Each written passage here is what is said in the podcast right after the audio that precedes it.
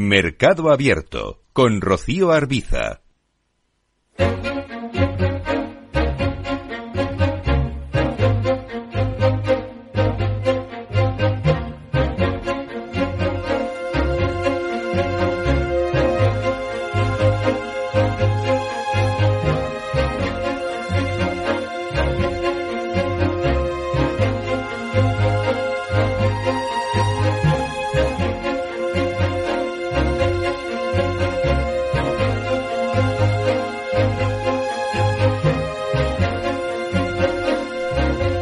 Existe una falta de educación financiera generalizada aquí en España que se destaca muy a menudo y que se trata de mitigar desde distintos ámbitos desde hace tiempo. Pero esa carencia, ¿cuánto más afecta a las mujeres? Mastercard acaba de llevar a cabo un estudio sobre mujer y finanzas que arroja datos muy interesantes que deben llevarnos a la reflexión. Hablamos de las conclusiones de este estudio con Ana Díaz Sacristán, directora de comunicación de Mastercard Iberia. Hola Ana, ¿qué tal? Muy buenas tardes. Hola, buenas tardes. Bueno, en este estudio se han centrado en analizar cuál es el grado de independencia económica de las mujeres en España, que al fin y al cabo es lo que se persigue con educación financiera. Y la gran conclusión es que el 66% de las españolas no son económicamente independientes y cree que nunca podrá serlo. ¿Le sorprende este dato? Bueno, efectivamente es un dato bastante llamativo, sorprendente y preocupante también porque al final la liberación de una mujer pasa por ser independiente, independiente económicamente, ¿no? Eh, pero también no solamente sorprende el dato en sí, sino también dentro del contexto porque eh, este dato está por encima de, de la media europea, dado que este, este estudio está hecho en varios países de Europa y solamente estamos por debajo en ese sentido de Alemania, de Francia y de Italia pero también hay que es importante destacar que cuanto más eh, edad tiene la mujer mm. eh, estas expectativas son son hay, menos expectativas no de alcanzar esta independencia financiera y lo que al final nos confirma este estudio es eh, no solamente que hay una brecha de género pero también una brecha intergeneracional no mm. Claro, de todos, de todos modos, la palabra nunca es una palabra muy contundente, ¿no? Este derrotismo, ¿por qué especialmente piensan ustedes? Sí, sí, estoy de acuerdo, sobre todo teniendo en cuenta que, tres de cada cuatro mujeres defienden la independencia financiera como un objetivo muy prioritario en su vida, ¿no? Pero hay diferentes factores que explican eh, todo esto. Al final, ellas lo que dicen es que tienen salarios eh, muy bajos, eh, algunas dicen que les no tienen no tienen apenas ingresos y al final también les imposibilita ahorrar por todo lo anterior, ¿no? Entonces, al final esto es una llamada a la reflexión para todos, yo creo, para la sociedad, para las instituciones, para nosotros como las empresas también.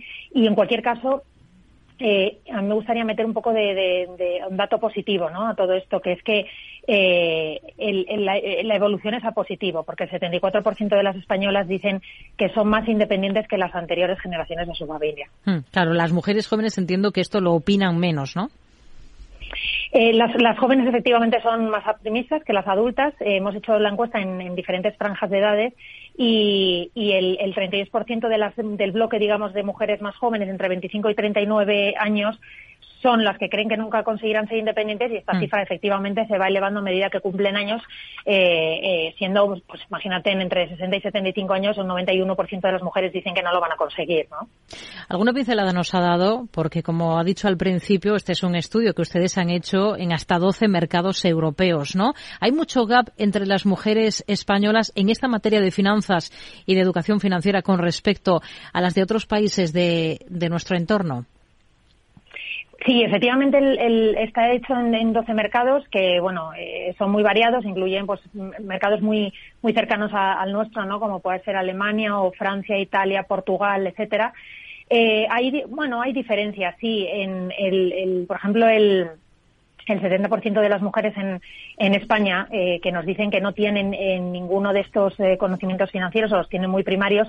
el único país que nos supera en esta, digamos, ignorancia en cuanto al, conocimiento financiero es Italia, eh, pero hay otros mercados que efectivamente eh, mejoran, ¿no? En este sentido, pongo el caso de Serbia, de Bulgaria o, de Croacia, que tienen porcentajes más altos de mujeres que dicen tener esos conocimientos ya más avanzados. Hmm. El hecho de que, de que las mujeres sean menos independientes económicamente que los eh, hombres, ellas a qué lo achacan. Nos ha citado un poquito que es evidente esa brecha de género que sigue existiendo porque las mujeres ganan menos que los eh, que los hombres en un elevado porcentaje todavía, ¿no? Pero ¿qué más cosas o qué más factores hay detrás? Bueno, pues hay muchas mujeres que no que, que trabajan sin, sin que sin que su trabajo sea remunerado, por ejemplo. Eh, y, y este este dato de que ganan menos que los hombres, al final lo dice nuestra encuesta, pero lo dicen las cifras del INE también. O sea, al final el INE dice que en España, de media, eh, los hombres ganan eh, unos 5.000 euros más anualmente que las mujeres. O sea, no, no está desencaminado el estudio. Que tener en cuenta que también hay muchas mujeres que deciden ser madres a tiempo completo y abandonan su carrera profesional y en, y en otros casos, pues ya esto es un porcentaje muy mínimo el que sale en el estudio de un 11% que han decidido eh, depender económicamente de otra persona. Hmm. ¿En qué flojean más las mujeres en relación a temas financieros, según lo que han encontrado ustedes en este estudio? Pues eh, dicen que lo que los términos en los que, menos entienden o con los que peor se manejan son, en primer lugar, las inversiones. Esto lo afirma un 74% de las encuestadas los, le siguen los impuestos, un 24%, eh, luego vienen las, las, las, nuevas aplicaciones, todo lo que son tecnologías bancarias digitales con un 20% y también todo lo relacionado con las hipotecas, en una menor medida, pero un 16% lo desconocen bastante. Hmm. Em, nos hablaba antes de, que quería dejar sobre la mesa pues una nota positiva, ¿no? De que la evolución esa positiva en el hecho de ese porcentaje de mujeres que todavía sigue pensando que no podrá ser independiente económicamente eh, nunca. Eh, la evolución que han notado con respecto a estudios anteriores, eh, años pasados, em, es, es grande. Pues mira, es la primera vez que realizamos este estudio, con lo cual no podemos hacer una comparativa, pero sí sabemos que el estudio ha tenido una, una gran acogida eh, y que estamos ya prácticamente pensando ya en, trabajar en un estudio para, para la siguiente oleada para para dentro de un año. Mm. ¿Qué otras conclusiones han sacado ustedes de este, de este estudio? ¿Qué más cosas?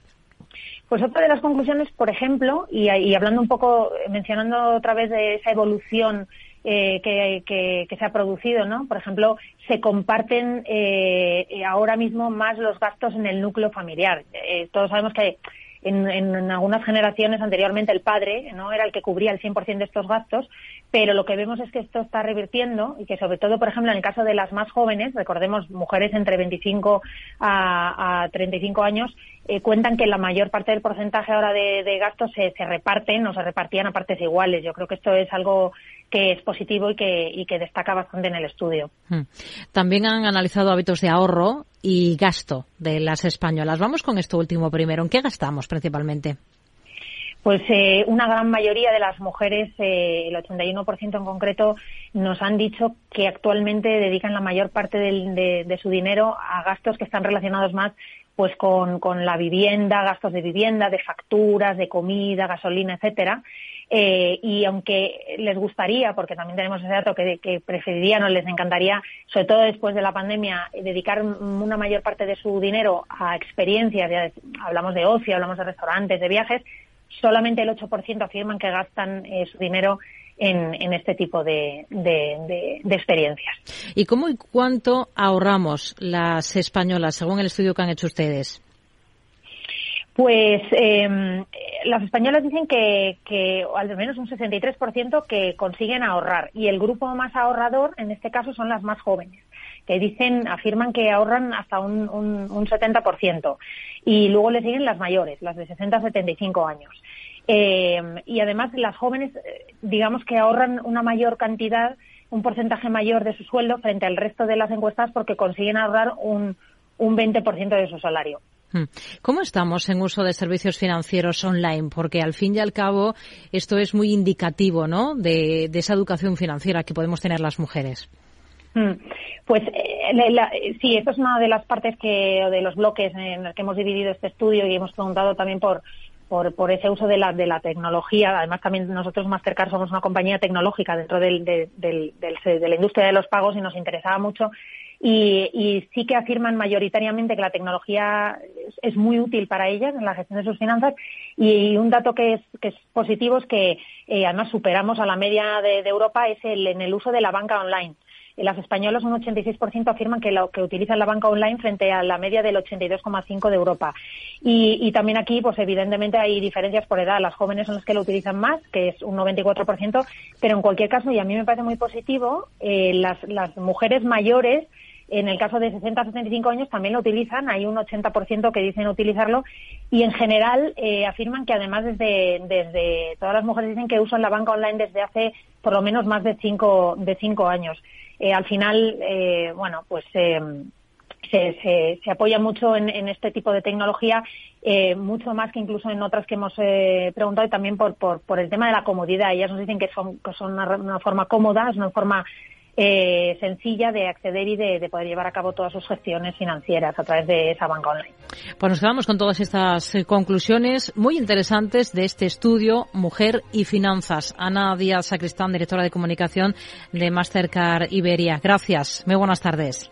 Gracias a vosotros. Un saludo.